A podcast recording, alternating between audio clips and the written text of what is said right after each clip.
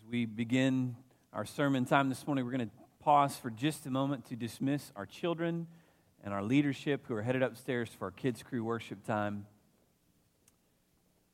This is for kids who are sixth grade and under. So if you're visiting with us today and you've got a child that fits in that, uh, that age range, we invite them to head upstairs with everybody else. After our service is finished this morning, you'll be able to retrieve them just beyond the exit on this same east side on the second level. That's where we have our, we call it our kids' crew room. It's our, our children's space, and that's where they're going to be this morning during this time. Also, uh, as you turn to Hebrews chapter 11 this morning, where we're going to dig in for our message, I, I want to just take a moment to welcome back all of our USAO students who are here this morning. Classes began uh, this week, and, and they moved back in, and we're glad to have all of them back with us as well as they launch into their spring semester. All right, Hebrews chapter 11. We looked last week at the first three verses, but we also included one of the verses we're going to look at again this morning, verse 6, that talked about pleasing God. Without faith, it is impossible for us to please God. And so we're, we're digging in on this idea of what is faith and what does faith do in our lives. The whole chapter of Hebrews 11 really is devoted to not only pointing us to what faith is, but then giving us examples to follow of what faith does by looking in the lives of other believers who have lived this life of faith and are being praised for the, the, the faithfulness that they lived by. And in, in this passage that we study this morning, verses 4 through 7, we're going to see a, a select group here, kind of a handful of examples that are given of people who lived a life of faith. But I want to I want to think about just that phrase, that idea for a moment of what it means to live a life of faith. I want you in your mind to picture someone that you think personifies what it means to be faithful or to live a life of faith. It may take on a different form somewhat for each of us, right? And, and, and maybe for you, there's even a specific person that comes to your mind that you feel like truly embodies that, that faithfulness, that life of faith. The, this passage this morning, and really our, our purpose in studying this, we're going to find is, is to encourage us that we would live a life of faith so that someday at the end of our days, right, that it might be said of, of any of us in, in the room that, that we were faithful, that we, that we lived a life of faith. And so when I think of someone who lives a life of faith, particularly, I tend to imagine someone who's a little advanced in their years, right? I think of someone who has walked with the Lord for, for many, many years. And there are so many great examples that I could point to in, in this church and even just in my own life and my own personal experience in my story, but probably none that personify this for me the way that even my own grandparents do. Because in my life, I still have, I'm, I'm blessed to still have three of my four grandparents living, and all of my grandparents have been uh, real champions of the faith. I mean, they have lived full lives of faithfulness, faithful service to the Lord, uh, faithfulness to the churches that they've been a part of, and serving and giving and, and participating in the life of those churches. And so, really, for me, the, the faces, if you will, that belong on that, that Mount Rushmore of the life of faith, right? Those, those, those people that I picture in my mind are, are my own family. And I'm blessed that I can stand and, and say that. Whomever that may be for you, though, whoever that person may be, or those persons may be, I want you to think about what is it about them specifically that, that you feel like makes them faithful? What is it specifically about them that sort of exemplifies what faithfulness is all about. We talked last week a little bit about the fact that, that faith and, and faithfulness sometimes a little bit of a nebulous idea. It's a little bit difficult for us to wrap our arms around it or, to point to it specifically. We know when it's there, we know when it's not there. We, we, we feel like we can acknowledge when we have faith and when we are struggling or wrestling with doubts in our faith, and yet it's difficult to measure faith because it's not one of those things that we see tangibly, right? The passage that we studied last week, those three verses, identified faith for us as saying that it's the, the substance of the things that we are hoping for, right? It's the assurance of the things that we are hoping for, and it is the, the conviction that leads us, that compels us to seek those things. Well, this morning, as we consider what it means for us to live a life of faith, this passage gives us three particular examples that we will look at. So let's read together verses 4 through 7, Hebrews chapter 11. By faith, and, and I want you to notice that phrase, by the way, by faith, as we go through this, this passage. In fact, you can even scan ahead of where we are in these select verses for this morning and look at Hebrews 11 and see how these words show up again and again by faith, which is to say that here is an example of faith, right? Here's an example for us to notice. By faith, Abel offered to God a more acceptable sacrifice than Cain, through which he was commended as righteous, God commending him by accepting his gifts. And through his faith, though he died, he still speaks. That's the ripple effect, if you want to think of it that right way, right? That, that Abel's example continues to speak even after he is dead and gone. And at the point even that this was being written, this would have been thousands of years that had passed from, from the time of Abel until the time that this was written. And of course, even more so in, in light of where we stand in history today. Verse 5 tells us by faith, Enoch was taken up so that he should not see death and he was not found because God had taken him. Now, before he was taken, he was commended as having pleased God. And without faith, it is impossible to please him, for whoever would draw near to God must believe that he exists and that he rewards those who seek him. By faith, again, we see Noah being warned by God concerning events as yet unseen, in reverent fear, constructed an ark for the saving of his household. By this, he condemned the world and became an heir of righteousness that comes by faith. And so as we as we look at this passage and we look at these examples this morning, I want us to see that by faith these these these men, these examples as they were given to us here, by faith they did what was right before God, and so they were commended, is a word that's used here, or the word please. It was pleasing to God. And so the idea is that, that God that God, even because we understand the inspiration of the Holy Spirit that's, that's inspiring all of this to be written, God is, is, is giving us these examples, saying, if you want to know what faithfulness looks like, if you want to know what it means to live by faith, then consider these examples. Look at these examples, these, these people who lived by faith. And so, as we look at this, I want us to see three different ways, particularly in these three examples that are given to us, that faith can be demonstrated in the way that we live our lives. And so we'll look to these examples, of course, and then connect it to our lives and the instruction for us to live as the people of God by faith. The first, the first uh, way that we see faith demonstrated in our lives through, through these examples is that faith is demonstrated in our worship. Faith is demonstrated in our worship. Ultimately, what you have at the center of the story of Abel is his worship of the Lord. And so, in order to understand this, turn to your Bible in Genesis chapter 4. And in fact, keep a thumb there because we find these three individuals, these three characters of the, of the biblical text, are basically in sequence here in Genesis chapters 4, 5, 6, 7 following as we see the story of these individuals. So we'll reference these, these texts in Genesis throughout as we look at this this morning. And so in Genesis chapter 4, I want, I want us to look at the story of Abel. Essentially, what happens is Adam and Eve had sons. They, they were fulfilling the command that the Lord had given them that they would have sons, that they would be fruitful and they would multiply, right? And so they have first these sons, Cain and Abel. And you're familiar with those, those names, right? We're very familiar with the names Cain and Abel. And Cain was a farmer, this passage tells us essentially, that he, he worked the land, and that Abel was more of a rancher, if we want to you, you use a more modern term for that, right? He, he was, Abel was the cattleman, and Cain was the farmer here. And the idea, you know, uh, this goes all the way back like to the play Oklahoma, right? That the farmer and the cowman can be friends, right? The idea is that in this passage, the farmer and the cowman weren't friends.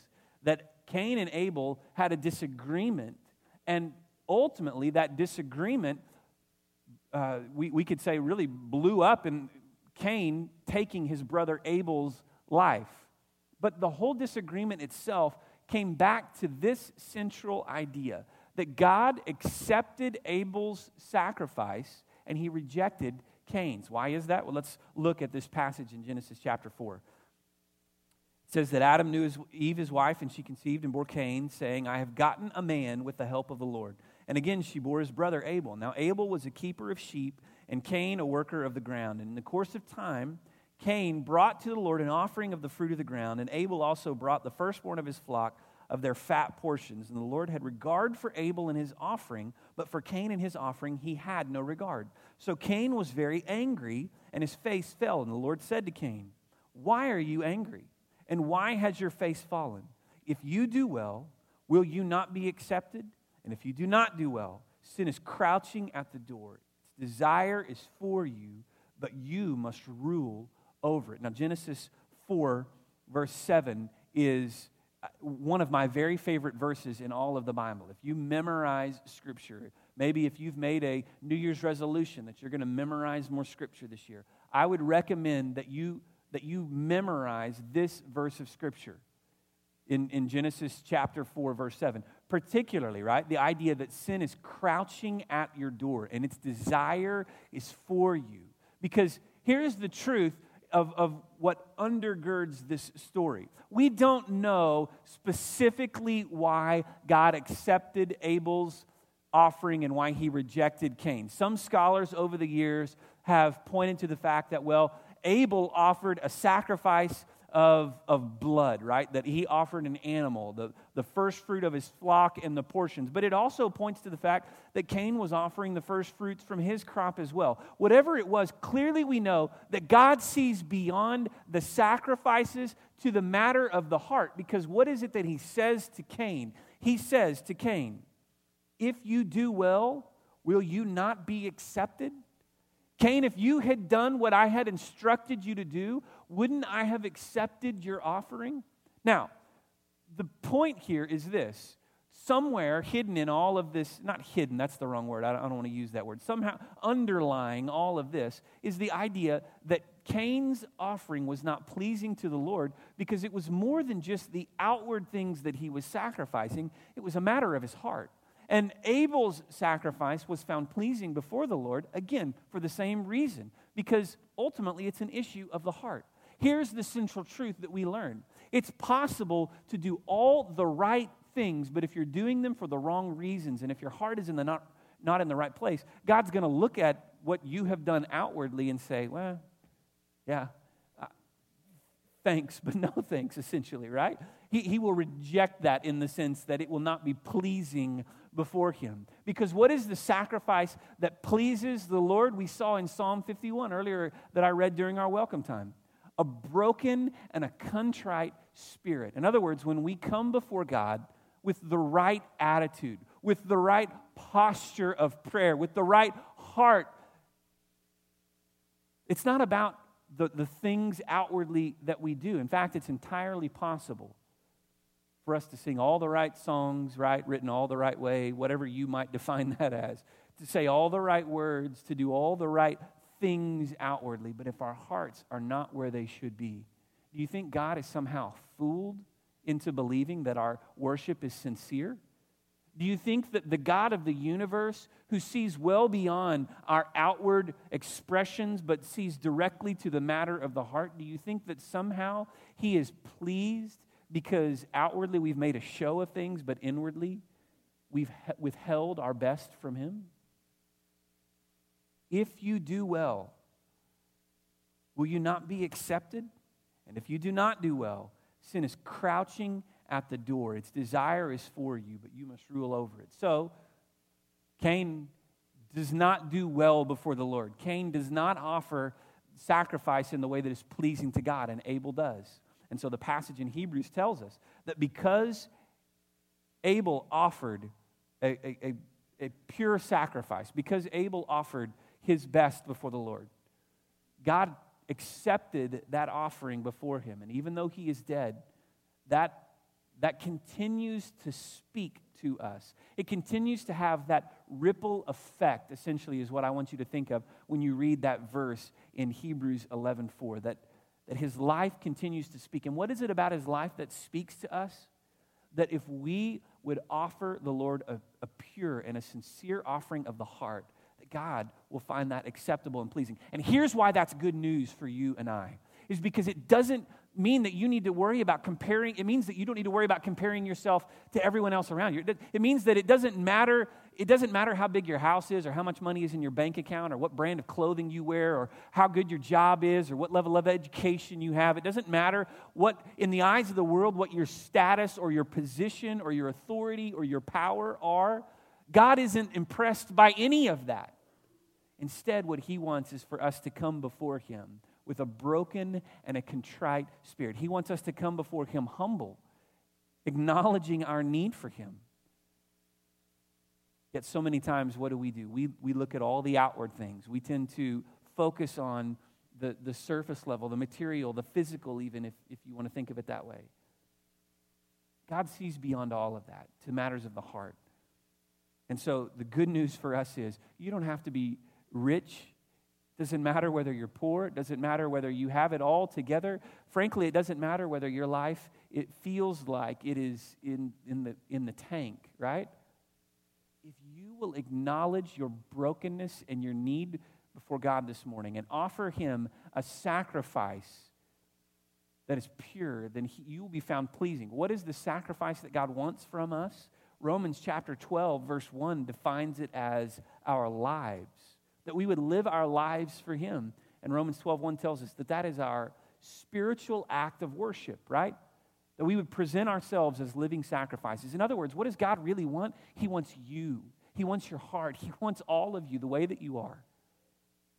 And if you would come before Him, offering your life to Him, demonstrating your faith in your worship, which is to say, giving yourself to Him God will find that pleasing and acceptable. So our faith is demonstrated in our worship. When we come before God, broken, humble, when we come before Him, offering ourselves to Him, broken as we are, acknowledging our need for Him.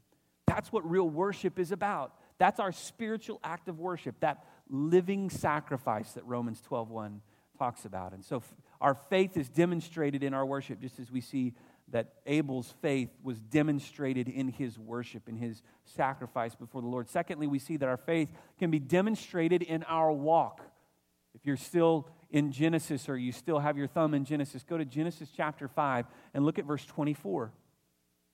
We don't know a lot about Enoch. In fact, relatively few verses are, are given to, to speak about him, and even those don't give us a lot of the specifics, but this we know Enoch was a righteous man, and he walked blamelessly before God. And because he did, God commended him, and ultimately, it even tells us that he didn't see death. Literally, this verse in Genesis 5 24 tells us that he was no more. So let's read Genesis 5 24. It says, Enoch walked with God, and he was not, for God took him. Now, that's some Star Trek, space age, sci fi stuff, right? That, that Enoch just literally disappeared. He was on this earth and then he was not, for the Lord took him. But here is the, the point, especially in light of what, what Hebrews is pointing us to today. Enoch demonstrated his faith in, in his walk, in the way that he lived. His faith was demonstrated in his walk, right?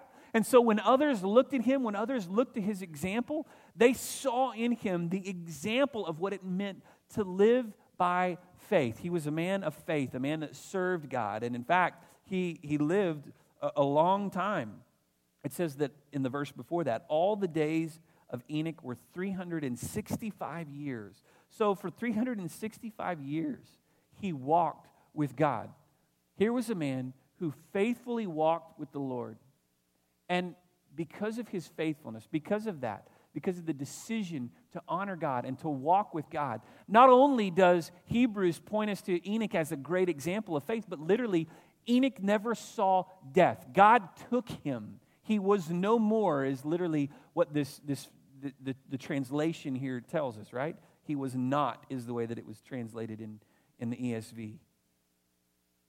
God, God took him home. Now, I've known a lot of people who, near the end of their days, would speak along the lines of heaven as their home. And they say things like, right, I'm, I'm ready to go home. I'm, I'm ready. I'm ready. I, I recognize that this world is not my home. I'm, I'm ready to be reunited with the people that I've loved and I've lost. And they think of, they think of heaven as their true home. And, and, and I long for that in, in my own heart and my own life. I'll be honest, at 38 years old, this world feels very much like home. And yet, in my heart, I understand and I know that the Bible teaches me that I'm an alien, that I'm a stranger in this world, right? First Peter particularly points us to that fact that we are aliens and strangers in this world. We are to live with an allegiance that is not to the things of this world, but an allegiance to the kingdom of God and Jesus Christ as our Lord and our King. And I understand all of that. I'm just being, I understand all of that to be true. And I know that's the way that, that it works. And yet, I'll be honest, I think just maybe as much as anything, because of my, my age and my stage of life, I'm very comfortable with this physical world that we live in too. It just feels normal, right? This, this, nothing about this feels weird or abnormal. This is what we know. And yet, I've I've known so many people who have lived long enough and been through enough things that they say, you know, this world is not my home and I'm ready to go home. And I, and I hope for that example to be true in my own life. I hope for that testimony to be true in my own life where I can say, someday I'm looking forward to, to my real home. In my head, I believe that now, but you know what I'm saying? Like as I go through life, I, I want that to be true in my heart as well. And Enoch, I think, is a great example of that for us. Enoch walked by faith. He lived for things that were not of this world. And ultimately, the Lord realized that it was time and he just brought him home. He just he took him home. What a great example of someone who walked by faith. Faith was demonstrated in his walk. You know, we, we understand in 2 Corinthians chapter 5, verse 7, that it tells us that we walk by faith and not by sight right? We live, we are called to live a life of, of faith and not, not trusting in and believing in all the things that we see in this world, but rather walking by faith. Think of what it means walking by faith. Even in this passage, think of it this way Abel walked by faith, Adam and Eve walked with God in the garden. They knew God personally, they saw God. Of course, they sinned against him, and in their rebellion, they were cast out of the garden. But even then, they would have had those memories of that relationship and that intimacy that they shared with God. Cain and Abel were the first generation who had never seen God, that didn't know God in the way that Adam and Eve had known God. And so for them, their, their parents told of stories of what it must have been like in the garden. Their parents told the stories of the relationship what they shared with God. Adam and Eve saw God firsthand. Abel didn't. And yet he lived by faith. He walked by faith and not by sight, so that he offered a pleasing sacrifice. Enoch walked by faith before God. He walked in faith. He, he honored the Lord in the way that he lived. He, he was a faithful man. Even Noah, another example. Noah is an example of someone who who walked by faith and not by sight, believing God for things that were unseen, believing for God for things that seemed impossible and unimaginable, even. And yet, because God had spoken to him, he, he obeyed the Lord and he did what the Lord told him to do. He walked by faith and not by sight. So, we want to demonstrate faith in the way that we walk, in the way that we live our lives, so that when others would look at us, they would say, She's faithful. He's faithful. So faith is demonstrated in our worship, faith is demonstrated in our walk, and, and third, we see in this faith demonstrated in our works. Faith that is demonstrated in our works. Noah is the example that is given to us here in verse 7. In Genesis chapter 7, verse 5, it tells us that Noah did all that the Lord had commanded him. Noah did the things that God told him to do. In other words, he was obedient to God. Now, consider for a moment, consider for a moment the, if you could somehow picture what it must have been like to be Noah. Noah built a giant ship out of gopher wood, and then he began gathering the animals of the earth to place inside of this. And not only did that seem odd to everyone around him, it must have seemed downright insane, right? That, that he, he was the crazy guy. In fact, there have been some movies and things that have been made over time, and, and all of them, to some extent, have, uh, I think, tried to show this, this the, the strangeness of Noah somehow. But I don't know that any of them have really done justice to the fact that Noah must have just been considered the full on raging lunatic of his day, right? That he was building a boat for when God was going to kill everybody by a flood.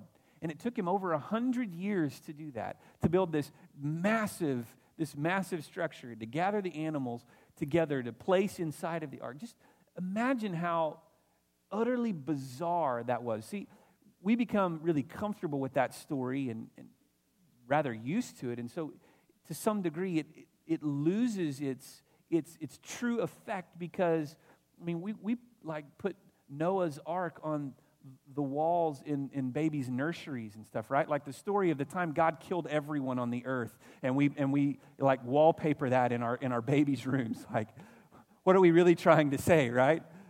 You better listen to the God. Uh, he's going to he's gonna get you if you don't listen to, right? But really, we, some of the, the, the true weight of that story is lost on us just because of our, just our familiarity with it. Here was a guy that, that believed the seemingly impossible, and he did the seemingly ridiculous because God had instructed him to do so. So, what was the example that Noah gives us? What's an example of someone who obeyed God against the odds? It's an example of someone who did what God said to do, even though everyone around him was saying, You are crazy, right? Now, I don't know if you've ever felt like someone said you're crazy for following the Lord. I, I don't, I don't know that, that anyone has ever thought that you had you know, a, a mental illness or something because, but it doesn't have to be uh, along those lines. Uh, consider that in the world that we live in, increasingly, the values that we hold, the values that we derive from the scripture itself. In fact, the very, the very understanding of what is right versus what is wrong that we take from the Word of God, increasingly in the world that we live in, is, is spurned, is looked at and said, that is, that's crazy. That's old fashioned. That's out of step. Nobody does that. People don't do that kind of thing anymore. I mean, I understand that the Bible was, but that's not what it really meant. It didn't really mean that you need to live that way, right? Increasingly, we find in the world and the culture that we're in today that people want to look at the Word of God and say, you don't really have to do that. And yet, what did Noah do? Noah believed God and he obeyed him, even when it seemed ridiculous to everyone around him. And what is God calling us to do? To demonstrate faith through our works, essentially, is this that we live our lives in such a way that we say, God, the authority of your word, the authority of what it speaks, what it teaches about what is right versus wrong, what is true versus what is not true, that is going to be my true north. That is going to be the, the compass that I live by. What is found in this word of God, this is going to be what defines for me what is faith and what is not faith. What is, what is the, the example that I will follow or the instructions that I will adhere to. Romans chapter 10, verse 17 tells us this that faith comes through hearing, and hearing how? Through the Word of God. The faith that we demonstrate in our works comes through understanding and doing what the Word of God says. And increasingly, in the world that we live in, people point to it and they say, no, that's, that's, that's old fashioned. Nobody does that anymore. So you may not be Noah building a giant ark out of gopher wood, but nonetheless, I think we can really identify with the essence of what Noah's life and his example was all about. Because we are, we are told to live in a way that the world around us would say, that's madness. Why would you do that? We demonstrate faith with our works. Or I think another word that we could easily use here is through our obedience we demonstrate faith in our obedience, right? What are our works? Ultimately, it's the things that we do. And what are the things that we should do? The things that God has called us to do. Jesus said in John 14, 15, If you love me, you will obey my commands. So, we demonstrate faith in our worship. We demonstrate faith in our walk. We demonstrate faith in our works. And if you put these three together, if, you were to take the three of these together, I think they comprise our witness. Our witness. Your worship, your walk, your works, the things that you do together. These, these are your witness. This is what the world looks at when they look at your life. When they, when they think of you, this is what the world thinks of, right? Your witness, the, the example that you set for others. So, how is faith demonstrated in your worship, in your walk, in your works, in your witness? How is your life demonstrating the kind of faith that God has called you to live by? Sometimes we think that faith is doing the impossible.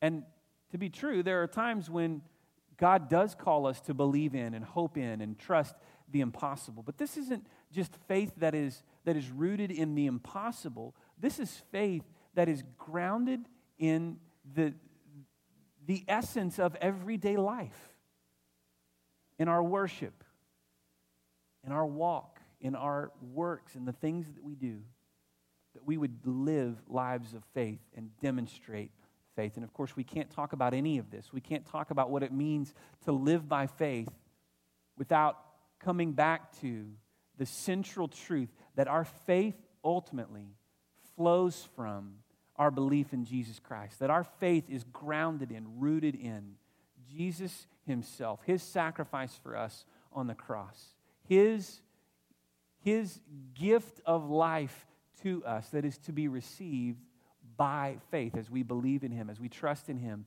for forgiveness of our sins.